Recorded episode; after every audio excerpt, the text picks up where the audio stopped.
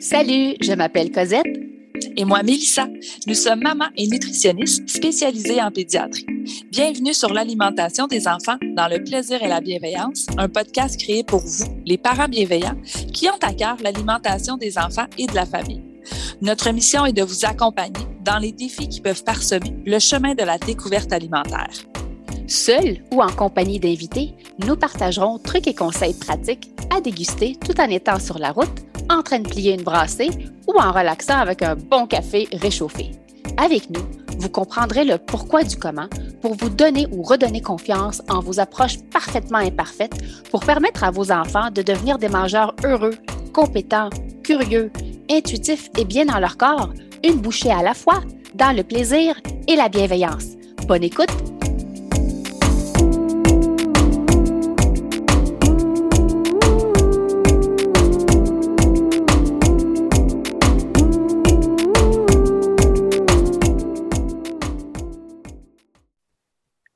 Salut les parents bienveillants et bienvenue au podcast L'alimentation des enfants dans le plaisir et la bienveillance. Salut Cosette! Bon matin Mélissa, comment vas-tu? Ça va bien et toi? Ça va super bien. On a encore une fois le plaisir et le grand privilège d'accueillir avec nous Marie-Michel Ricard, psychoéducatrice, psychothérapeute et auteure de plusieurs livres sur des thématiques en lien avec euh, l'image corporelle et la relation avec la nourriture. Cette fois-ci, euh, on va aborder un sujet qui nous touche énormément et qui nous tient tellement à cœur en tant que maman, en tant que nutritionniste. Puis je pense qu'également, vous, les parents qui nous écoutez, je pense que c'est un sujet euh, qui vous touche beaucoup euh, parce que c'est encore trop souvent banalisé dans la société en général et que ça demeure quand même une des causes principales d'intimidation chez nos jeunes. Comment prévenir la stigmatisation à l'égard du poids et de l'apparence physique chez nos enfants? Marie-Michel, bonjour et bienvenue au podcast. Allô, merci de m'accueillir. Salut, salut. C'est toujours un plaisir. C'est un plaisir de jaser avec toi encore une fois. Pour les gens qui n'auraient peut-être pas écouté notre euh, épisode précédent avec toi sur l'histoire de Lou aime le dessert et la relation avec la nourriture, est-ce que tu voudrais prendre un petit peu de temps pour te présenter encore? Absolument. Alors, moi, de mon côté, je suis psychoéducatrice de formation. J'ai un bac en psychologie et euh, une maîtrise en psychoéducation. Je me suis spécialisée après en psychothérapie pour offrir justement des, euh, des services de psychothérapie. Et euh, j'ai une expertise sur tout ce qui touche les troubles alimentaires, l'image corporelle et le poids. Je travaille principalement avec les adultes ou avec les parents. Et j'ai cofondé la clinique Imavie, qui est une clinique de l'Outaouais, la seule en fait, qui est spécialisée sur ces thèmes-là. Donc, on a une expertise particulière ici chez Imavie, mais on travaille aussi en santé mentale. On est une grande équipe de un peu plus de 15 professionnels. Puis comme tu l'as dit, bien, je suis auteur de plusieurs livres qui touchent majoritairement des thèmes là, en lien avec euh, l'image corporelle et la relation avec la nourriture. Et parce que nous sommes des fans finis, Mélissa et moi, puis je suis sûre que plusieurs parents, en tout cas, tous ceux qui sont venus nous voir, ils savent c'est qui Marie-Michel Ricard, ils connaissent tes, livres. Euh, aujourd'hui, nous avions envie de parler de l'histoire de Emma, qui est le personnage principal d'un de tes livres sur la prévention de la stigmatisation liée à l'apparence. Est-ce que tu voudrais nous la présenter et euh, nous parler un petit peu euh, de la stigmatisation liée à l'apparence chez les, chez les jeunes? Oui, Emma, c'est un, c'est un super livre en fait que, que j'affectionne particulièrement parce qu'il n'y y en a pas des livres qui touchent sur, spécifiquement sur ce thème-là. Alors, je, le trouve vraiment très important, tout comme Lou et Olivier en fait. Là. Mais Emma, c'est l'histoire d'une petite fille qui euh, est vraiment très heureuse de commencer son école euh, et va être victime d'un commentaire euh, lié à son apparence, lié à son poids et ça va la, évidemment la, la, déconstruire. Elle va, elle va être très triste, très, très déstabilisée par ce commentaire-là. Et très important d'aborder, c'est à la fois qu'est-ce que l'enfant peut vivre quand ça lui arrive et évidemment qu'est-ce qu'on fait en tant que parent et en tant qu'école. C'était très important pour moi que ça soit pas seulement la maison, en fait, qui soit responsable de cette intervention-là, mais qu'il y ait une concertation avec l'école parce qu'on le sait, c'est là où est-ce que ça se passe en grande majorité. On le sait, par exemple, que la stigmatisation par rapport au poids, ça, là, euh, ça peut avoir lieu dans tous les milieux. Mm. Donc, dans la famille aussi, dans les établissements de santé, mais évidemment à l'école. Alors, c'était très important que l'histoire puisse toucher à la relation avec les parents, mais aussi à la relation avec les, les collègues de classe et l'équipe de professeurs. Oui, puis écoute, il se lit vraiment, mais, mais vraiment, vraiment bien. Moi, Emma m'a touchée, en fait, euh, parce que en fait, j'ai une petite sœur et puis euh, elle, lorsqu'elle était plus jeune, là, on, est rendu plus vieille, là, euh, elle s'est reconnue beaucoup dans mm-hmm. Emma. Et lorsqu'elle l'a lu, je te dis, elle s'est mise à pleurer, puis elle s'est dit, mais pourquoi ça n'existait pas avant? Mm-hmm. Elle est rendue à 35 ans maintenant, mais pourquoi ça n'existe pas et comment ça se fait qu'on n'en parle pas assez souvent? C'est comme un sujet tabou. Écoute, ça me fait encore réagir parce que, tu sais, il n'y a, vraiment pas beaucoup de livres, là. Tu sais, mettons qu'on le compare sur les livres sur l'estime de soi ou des livres sur la gestion des émotions, il y en a plusieurs dizaines, là. Puis en tant que parent, ben, on en achète plusieurs dizaines aussi. Par rapport à l'image corporelle, ben, il n'y en a pas. C'est pour ça que je les ai écrits, ces livres-là. Mais on dirait, comme tu le dis, qu'il y a encore euh, un blocage. C'est quoi ce blocage-là? Il y a quelque chose qui freine, puis pourtant, qui, freine dans le fond à l'achat, qui freine à l'utilisation de ces livres-là, pourtant, c'est une problématique qui est généralisée. L'intimidation par rapport au poids, le poids, c'est le thème, le premier thème de la source d'intimidation à l'école.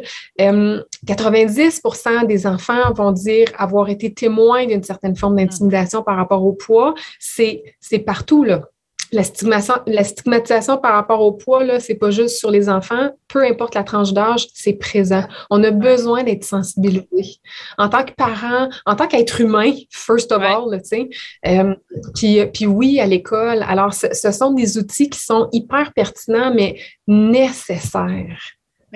Oui, c'est une discussion à avoir, je pense, euh, en tant qu'adulte avec notre partenaire, tu sais, avant même d'avoir des enfants, je crois, un peu sur notre discours envers, je pense, notre corps à nous, euh, comment on, notre regard sur notre corps, sur, les autres, est-ce qu'on commente, on commente pas, quel est, dans quel environnement je veux élever mon enfant? Parce qu'encore une fois, on l'a dit dans l'épisode précédent, les enfants apprennent beaucoup par imitation.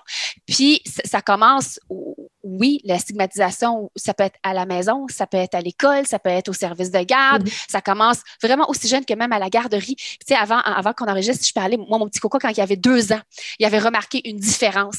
Euh, écoute, il y a deux ans, on était dans une piscine publique, puis il a vu euh, un monsieur avec la peau foncée, très, très, très foncée. Mais tu sais, on, en a déjà vu dans les livres, mais tu sais, je, je n'ai pas d'amis autour de moi avec une peau aussi foncée que ça. Puis dans la piscine, il a regardé le monsieur et dit Maman, arc, il est foncé comme un caca. Et là, écoute, je voulais disparaître. Mm-hmm. Mais vraiment, puis là, je, je, me suis dit, OK, là, je suis mieux outillée au lieu de lui avoir dit, tais-toi, on sort. Écoute, je suis sortie de la piscine, je pense, en trois secondes et quart, tout mouillé, rentrée. On sort de là rapidement. J'étais gênée. Et euh, c'est qu'on n'est pas outillé, je crois, mm-hmm. à accompagner nos enfants à euh, face à la différence, entre guillemets. Mais, mais pas juste, pas juste d'être outillé, excuse-moi, je t'interromps. Moi, je trouve que ce qui est vraiment parlant dans cet exemple-là, c'est l'absence de diversité. Oui, oui. On ne peut pas en vouloir aux enfants de réagir face à la différence. C'est comme ça que l'être humain est fait. Mais c'est la preuve qu'on n'est pas assez exposé à cette diversité-là. Et c'est justement une des, des, des, pistes quand on veut promouvoir la diversité corporelle, ben c'est justement d'y aller vers une exposition plus grande. Alors moi, j'invite souvent les, CPE, les milieux de garde, regardez vos murs. Qu'est-ce que vous avez affiché? Est-ce qu'il y a seulement un modèle? Est-ce que la petite fille ou le petit garçon, c'est tout le temps les mêmes affaires qui sont montrées? Est-ce qu'on peut avoir une plus grande diversité? De couleurs, de formes, de pigmentation, de name it, n'importe quoi, d'habillement. On veut de la diversité. Mais ça, on ne peut pas l'enseigner. Il faut le montrer. Il faut l'avoir. C'est ça. C'est ça. Mais c'est incroyable parce qu'il y avait deux ans, puis je me suis dit, bon, il ne remarquera pas. Mais écoute, il a focusé sur la différence. Fait je me dis, OK, c'est juste une, couleur de peau. Puis le, commentaire, écoute, le monsieur l'a entendu, puis il riait. Puis je me suis excusée, puis il dit, non, si vous savez, je suis habituée. Mais c'est que c'est en tant que société, j'ai l'impression qu'on s'est habitué. C'est c'est tolérance zéro pour moi. C'est ce qu'on devrait, je pense, viser, c'est tolérance zéro. Mais je pense qu'il y a énormément d'éducation, comme tu le dis. Quand je dis outiller les parents, c'est comment je peux faire en sorte pour contribuer à une meilleure société, faire des enfants euh, qui sont euh, exposés à de la diversité, comme tu le dis, autant par les couleurs, par les formes. Euh, tu sais, je parle de couleurs de formes, ça peut être les, les enfants qui ont les cheveux roux, tu sais, les enfants plus petits, plus grands. Il y a des enfants qui sont faits euh, plus, euh, plus grands, plus minces. Il y a des enfants un petit peu plus courts, plus enrobés. Mais comment, comment faire en sorte que les parents soient euh, sensibiliser à ça? Comment les, les, outiller? Quels sont les trucs et astuces qu'on peut dire aux parents? Ben, écoute, premièrement, on va commencer par regarder nous, notre vécu, quelle est notre perception, nous, notre regard, nous, envers, envers notre corps avec notre partenaire, parce que c'est, c'est pas rare qu'on entend, ben là, arrête de manger ça, tu vas devenir gros comme papy. ça, c'est incroyable. Puis c'est vraiment toujours relié. Arrête de manger ça, tu vas devenir gros comme tel. Oh mon Dieu, que tu as mangé comme un vrai petit cochon. c'est vraiment des petites phrases que je pense qu'aux yeux des parents, c'est cute.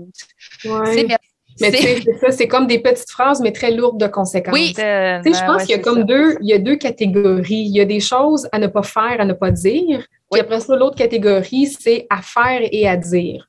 Fait que c'est mm-hmm. sûr que dans le côté à éviter, là, tu parlais de tolérance zéro. Tout commentaire sur le poids, c'est tolérance zéro. Et malheureusement, c'est un piège en ce moment dans lequel plusieurs tombent. C'est-à-dire que au lieu d'avoir une politique de tolérance zéro, ils vont adopter une espèce de, de, de, de réponse euh, d'ignorance. Donc, ignore le commentaire, ignore le commentaire, le, comportement, arrête de lui parler, pense-y pas, euh, donne-lui pas d'attention. Tu sais, on est plus dans on va ignorer.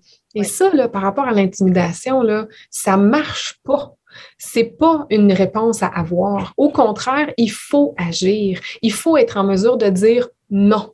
Ce commentaire est inacceptable. Et là, je parle autant par rapport à l'intimidation que par rapport, en fait, à un commentaire qui se voudrait peut-être bienveillant de la part d'un parent, mais je veux juste l'aider, tu sais. Euh, mais là, mange pas trop, tu vas avoir un gros ventre, ou tu sais, me semble que j'étais douce quand je l'ai dit. Mais ce mhm. lien-là là, entre l'alimentation et le poids, ça, ça envoie un message faux que la prise de poids, en fait, elle est uniquement reliée à l'alimentation. Puis là, ben, on, peut en parler pendant longtemps, mais tu sais, on, est en train de dire qu'il y a des catégorisations d'aliments.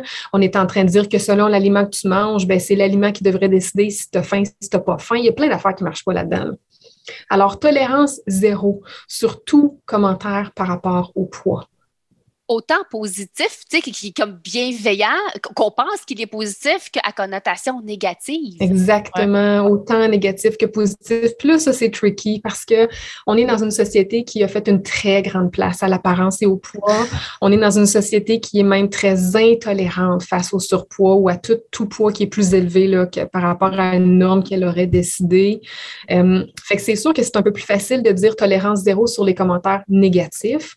Sur les commentaires positif, c'est un message qu'on entend, mais c'est très difficile à mettre en place. mais là, c'est un, un, compliment que je lui donne. je suis en train de dire qu'elle est belle parce qu'elle a perdu du poids.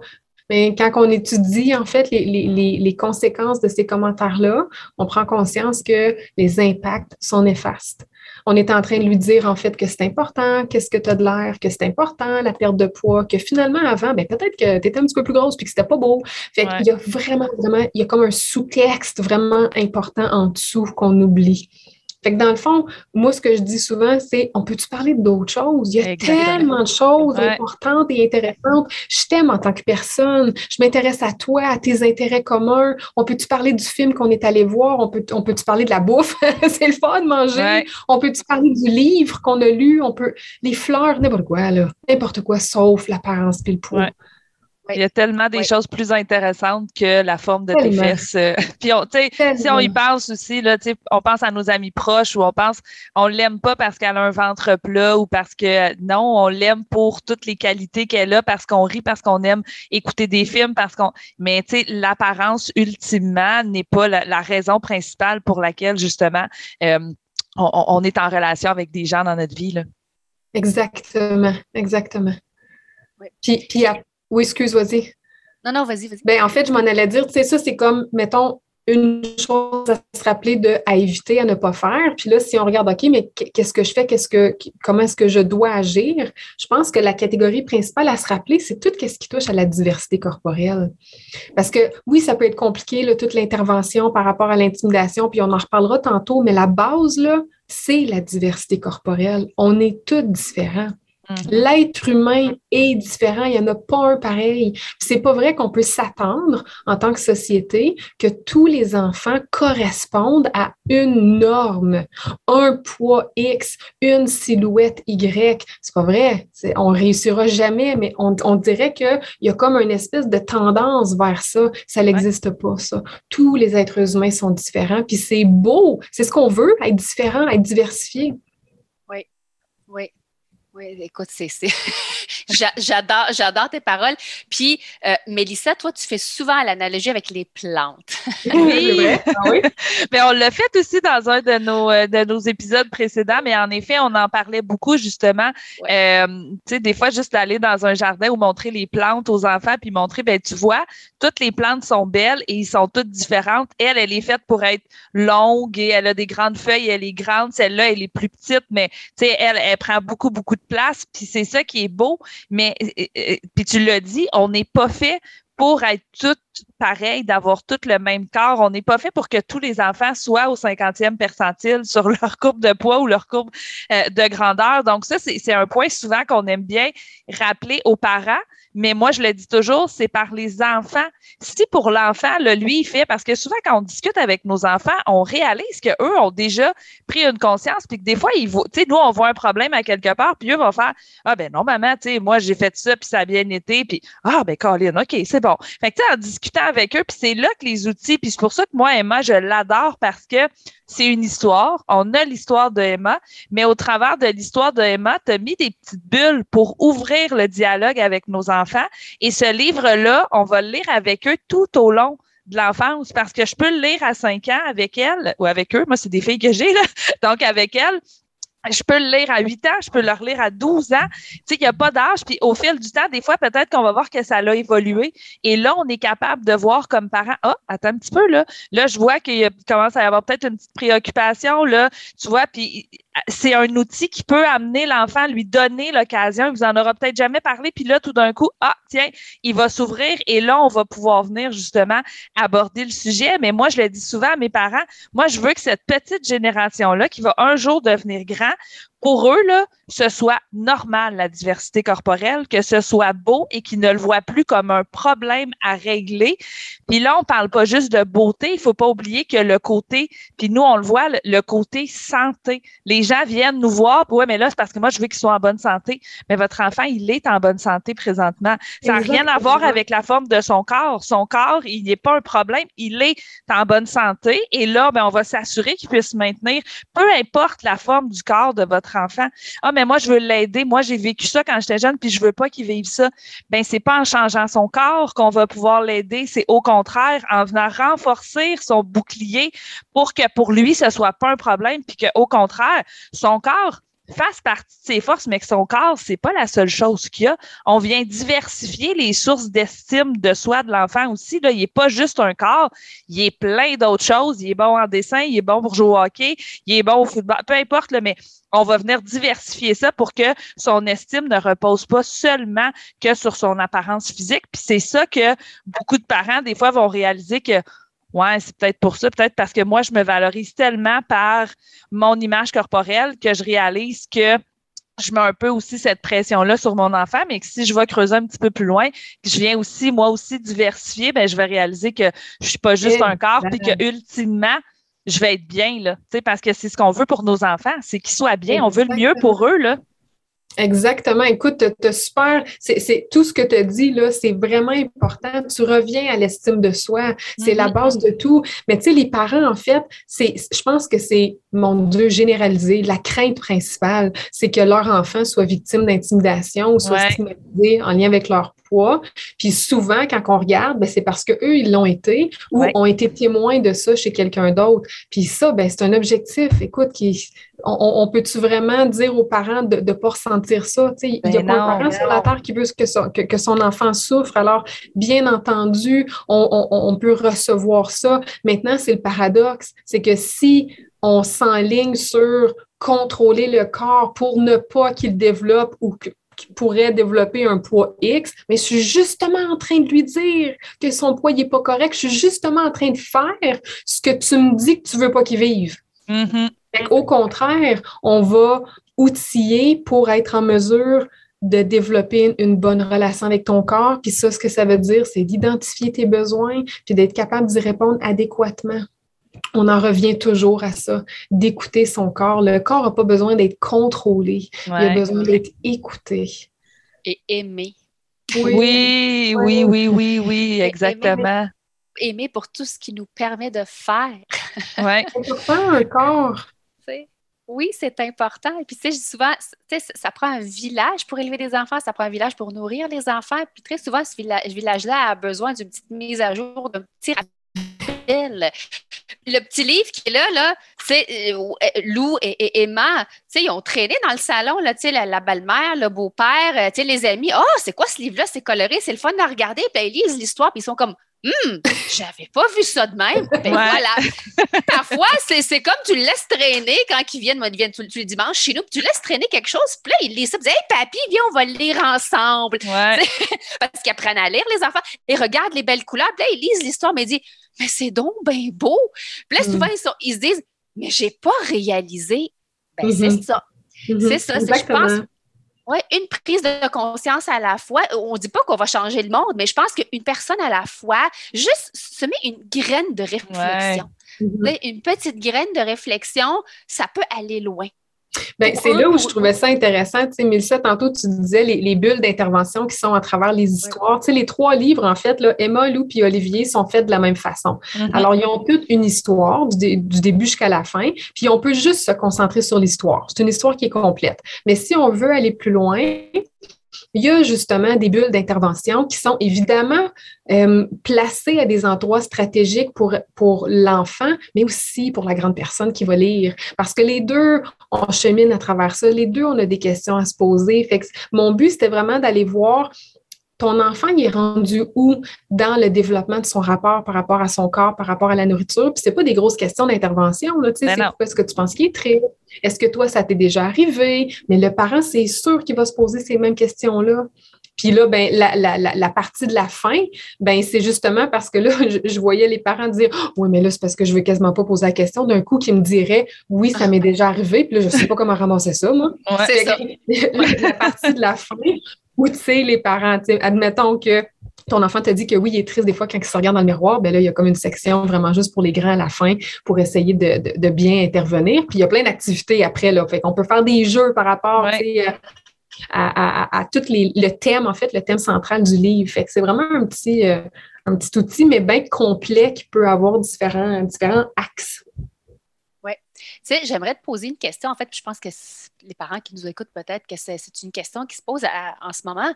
Euh, quoi dire à un enfant lorsqu'on euh, entend, exemple, je, dis tout le temps les beaux-parents, vous êtes n'importe qui, un ami, quelqu'un qu'on connaît, euh, qui dit Oh, ben là, si tu continues de manger ça, tu vas devenir gros. Mm-hmm. Et là, l'enfant, le commentaire est adressé à l'enfant. Nous, on est là en tant qu'adulte. Comment rattraper ça? On ne mm-hmm. veut pas non plus l'ignorer parce que très souvent, tout le monde va se mettre à rire. Là, on dirait que ça tout le monde s'en va de son côté. Qu'est-ce que tu suggères aux parents? De reprendre ça tout de suite? Absolument. De reprendre ça tout de suite? Oui, ben de le reprendre le plus rapidement possible. Alors, si la situation le permet, oui, sur le coup. Si la situation ne le permet pas, le plus rapidement possible par la suite. Puis de recadrer. Fait que, ah, tu vois, là, on vient d'entendre hein, un commentaire que, bon, euh, là, je me souviens plus trop, c'était quoi le commentaire, là, en lien avec euh, ton ventre va devenir gros si. Euh, oui, exact. Si tu continues de manger comme ça, ben, tu vas devenir OK, fait que là, euh, voici ce qu'on a entendu. Et puis, c'est quoi dans nos règles? Hein? C'est pour ça que c'est important d'avoir justement nos règles de base. Mais c'est quoi nos règles? Hein? On s'en souvient, on mange quand on a faim, on arrête de manger quand on a plus faim, tous les corps sont différents. Ouais. Puis, est-ce que ça se peut qu'une personne ait un gros ventre? Absolument. Ouais. Est-ce que ça veut dire que c'est parce qu'elle mange trop? Pas tout. Tous les corps sont différents. Fait que c'est pour ça que l'intervention, elle va être un petit peu plus facile si à la base, on a quelque chose qui existe déjà Si ça n'existe pas, donc si à la maison, on ne s'est pas doté d'une espèce de code comme ça, ben on peut en profiter justement pour dire Hey, tu sais quoi? Colin, hein, ça serait le fun, on se met ensemble une espèce de petit, de, de petit code ensemble. Le corps, tous les corps sont différents, on mange quand on a faim, on respecte. Puis là, on peut avoir comme des phrases comme ça, rien de trop gros, quelque chose qu'on peut formuler avec l'enfant qui sont nos phrases clés, puis on va toujours revenir avec les mêmes phrases. Parce que ça aussi, c'est utile. Autant pour le parent, ça va vraiment l'outiller, puis il va se sentir beaucoup plus en confiance quand il peut réutiliser. Puis l'enfant a besoin d'entendre tout le temps la même affaire. C'est très rassurant, c'est très constant. Oui. Sais-tu quoi? À un moment donné, euh, c'était avec un de mes enfants, puis on a comme reçu un petit commentaire comme ça, parce que moi, mon plus jeune, c'était l'inverse. Il ne mangeait pas beaucoup. Puis les fois où il décidait qu'il mangeait comme quatre, on recevait le commentaire, mais tu sais, en, blague, Oh, si tu continues de manger comme ça, tu vas devenir gros. Puis là, de lui-même, il a répondu à l'adulte. on aime ça. Oui, ça, ça veut dire qu'il a Parce que des fois, tu dis, je parle dans le vide. Je répète, y a-tu, à, un moment donné, est-ce que j'ai assez mis d'outils dans sa boîte à outils pour que lui, lorsqu'il va être confronté à ce que j'appelle la Moses de culture de diète et tous les commentaires, parce qu'on ne peut pas les mettre dans des bulles, est-ce qu'il va savoir? Est-ce que je veux toujours devoir être en arrière de lui, à le défendre? Puis écoute, ça a sorti de lui-même ben c'est correct avoir un gros ventre, il n'y a rien de mal à ça, puis elle continue à manger. je me suis dit, wow, good job, mom! C'est comme une Exactement. Et là, là, on fait le party. Exactement. Ouais. Écoute, j'ai pas parlé dans le vide, mais c'est que ça a surpris l'adulte de se faire, entre guillemets, pas remettre à sa place, mais oh mon Dieu, une prise de ben, Recadrer, absolument. c'est pas naturel encore dans notre société. Au contraire, on entend encore beaucoup trop souvent des commentaires par rapport au lien entre l'alimentation puis le poids. Alors, en, puis en plus que ce soit un enfant qui recadre, puis qui dit ça, c'est comme ça va être, mais c'est extraordinaire, là. Écoute. Euh, oui. Oui, tu sais, mon conjoint, il dit, à la personne, tu t'es fait parler dans le casse, mon grand. Il dit, ouais. fait que, tu sais, on l'a mis, on a comme, on a souligné, il était fier de lui, de ce comportement, de, de, de, ce qu'il vient de dire à cette personne-là. Il était fier de lui. Puis j'ai fait comme, waouh, ça a bien passé. Et mon Dieu, que je suis contente. C'est tout ça pour vous dire que toutes les, petites notions, les petites phrases clés que tu parlais tantôt, Marie-Michel Ricard, c'est oui, l'enfant, il les retient pas parce qu'il les répète pas, ça rentre, ça fait son cheminement, puis à un moment donné, vous allez être surpris de ce qu'ils sont capables de sortir, faire des liens. Oh, là, je viens d'entendre ça, il me semble que là, ça marche pas, là. Là, là il faut dire de quoi. Et c'est là où il faut, euh, lorsqu'on est témoin d'une stigmatisation liée à la que ce soit adressé envers nous, envers quelqu'un d'autre, outiller les enfants. Outiller les enfants pour rapporter ce genre de commentaires-là, c'est vraiment une tolérance zéro. Euh, tu sais, des mm. fois, on, est présent lorsqu'on le voit, mais nos enfants, à l'école, on n'est plus là. Puis des fois, ça peut venir d'un ami, des fois, ça peut être d'un surveillant. Puis c'est toujours bienveillant à la base où un enfant, il répète ce qu'il entend. C'est pas compliqué. Il n'est pas, euh, il, pas né avec nécessairement des, euh, des, des commentaires en lien avec le poids. Il répète souvent ce qu'il a entendu ou ce qu'il a vu. Fait que, tu sais, reprendre les enfants, je pense à l'école, tu l'as dit, euh, Marie-Michel, ça prend une intervention de ne pas laisser ça passer. Puis je trouve ça important que ça commence chez nous, à la maison, pour outiller nos petits cocos, soit à dénoncer quand ça arrive à eux, pas qu'ils pensent qu'ils ont un problème, il faut le cacher, euh, il faut en avoir honte, et dénoncer lorsqu'ils le voient. Euh, envers d'autres amis, d'autres personnes, dire hey, non, là, ça marche pas, ça. Mais ça, c'est difficile, c'est dénoncer, là, surtout pour les. Écoute, même pour les grands, c'est difficile dénoncer. Fait qu'imagine les tout petits. Fait que dans le fond, l'important à retenir, je pense, c'est d'être capable de recevoir son enfant. Les études, ils l'ont démontré, puis en tout cas, je pense pas qu'on va être surpris, là, mais les enfants, quand ils sont victimes de situations comme ça, ils, ils expriment le besoin d'être reçus. Oui. Alors, le parent, là, il doit être en mesure d'être plutôt en écoute active et non pas tout de suite en intervention. Tu sais, on s'assoit, puis je te reçois, puis je dois être en mesure, en tant que grande personne, de valider ton expérience. C'est pas facile avoir été victime d'un commentaire comme ça ou d'une action quelconque d'intimidation. Le poids, là, c'est notre corps. Alors, l'enfant peut se sentir attaqué dans son sentiment d'identité, dans sa personne, dans son estime. Il a besoin d'être reçu puis d'être validé dans c'est, c'est, pas facile vivre ça. Je m'excuse. Je suis vraiment désolée que tu aies vécu ça. Et je te rassure, c'est pas de ta faute. Tu n'as rien à te reprocher. Je sais que tu as entendu que tu n'étais pas correct, mettons que c'est ça qui a été dit, mais c'est pas vrai.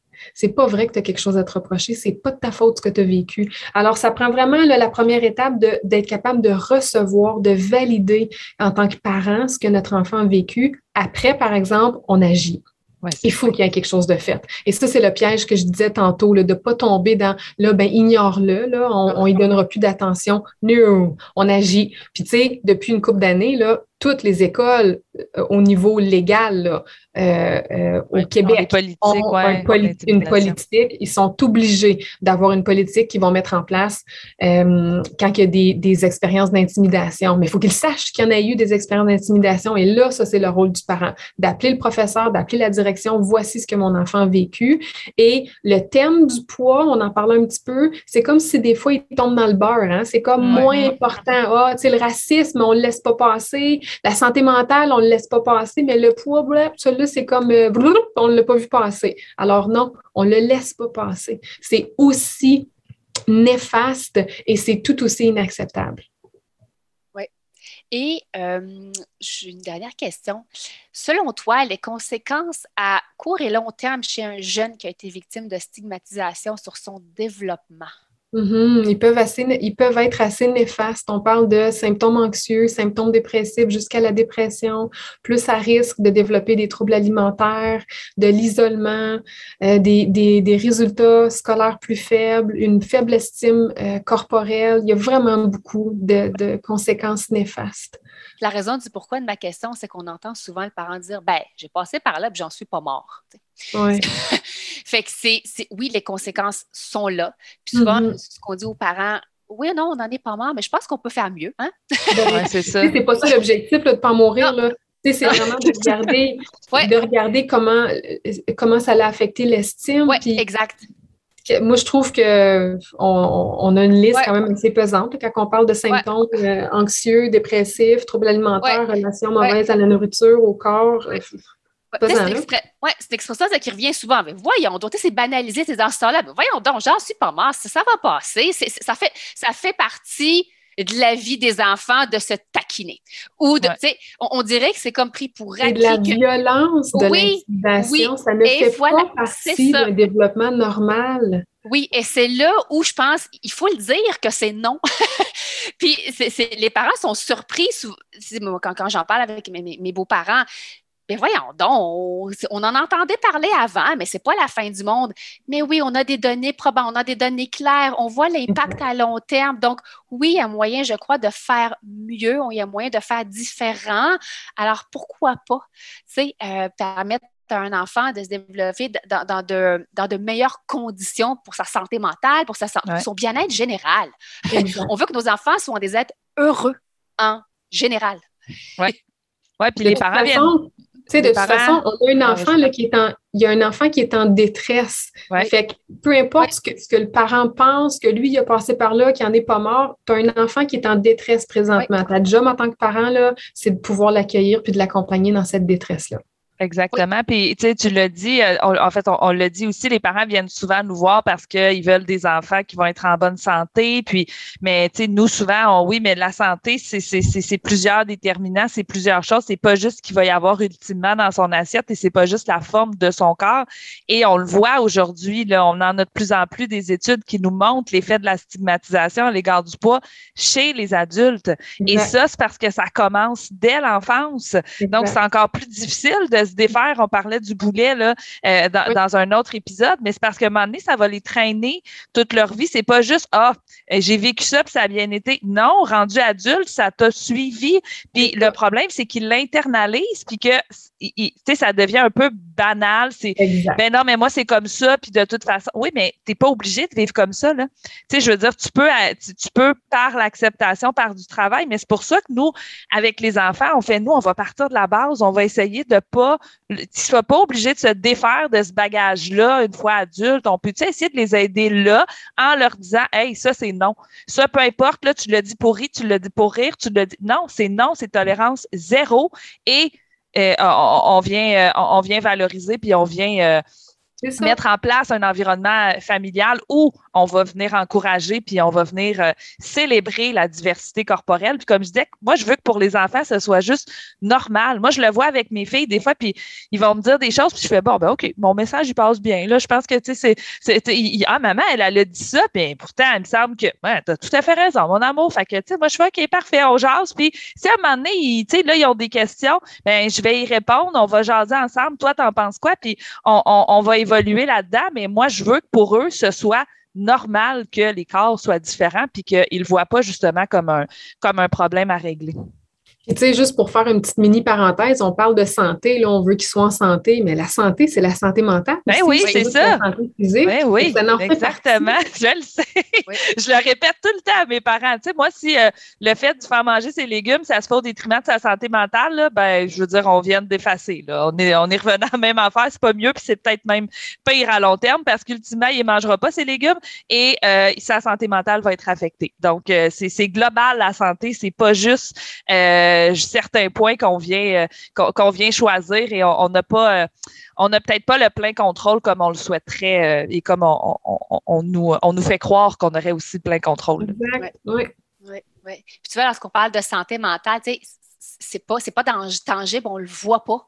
Ben c'est pour ça peut-être que la perception de la quand on parle de santé, souvent les gens vont associer ça à l'assiette, vont associer ça au poids, mais on dirait qu'on oublie. Il y a un autre aspect de la santé, c'est vraiment, il faut prendre l'être humain dans son ensemble, comme, tu l'as si bien dit, euh, Mélissa. Mais euh, oui, oui. Euh, c'est tout ça, être heureux. Je crois être bien dans son corps, être bien dans son cœur, être bien dans sa peau, être bien dans sa tête. Dans sa tête, oui. Dans sa tête. Oui. Alors, euh, Marie-Michel, s'il y a trois petits points que tu aimerais que les gens retiennent de notre épisode, quels seraient-ils? Moi, je reviens tout le temps à la diversité corporelle. Alors, tous les corps sont beaux, tous les corps sont différents et tolérance zéro sur l'intimidation par rapport au poids. Puis pas juste l'intimidation, tout commentaire par rapport au poids. Ouais. Vive la diversité. ouais, vive la diversité. Puis tu sais, à la maison, on a ce que j'appelle des, règles à la maison. Tu sais, on crie pas, on frappe pas, on tape pas. Tu sais, on s'entend que des fois, les enfants, ben, je pense que ça, va être C'est la même chose. Ben oui, c'est ça. C'est la même chose. On fait le ménage, on coche, on fait le ménage, on fait ça. Tu sais, il y a des choses à faire, des choses à pas faire à la maison. Je pense que ça se rajoute, ça fait partie vraiment du lot du lot. Écoute, c'est toujours un plaisir jaser avec toi, Marie-Michel. On va mettre les liens euh, vers tes plateformes et ta clinique et vers tes livres qu'on adore.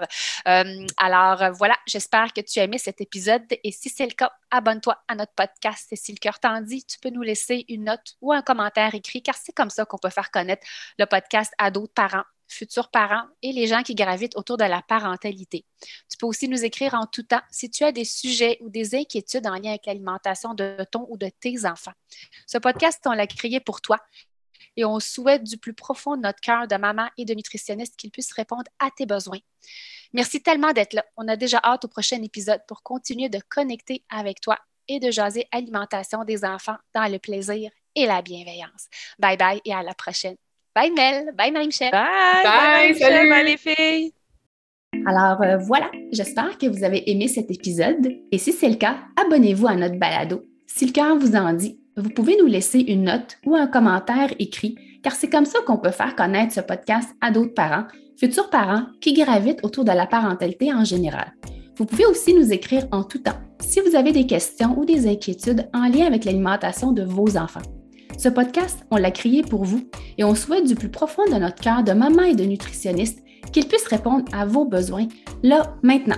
En plus, tous les épisodes sont également disponibles sur nos chaînes YouTube. Donc, si vous préférez nous voir parler ou simplement lire les sous-titres, ben, sachez que c'est possible. Merci tellement d'être là. On a déjà hâte au prochain épisode pour continuer de connecter avec vous et de jaser alimentation des enfants dans le plaisir et la bienveillance. Bye Mélissa. Bye Cosette.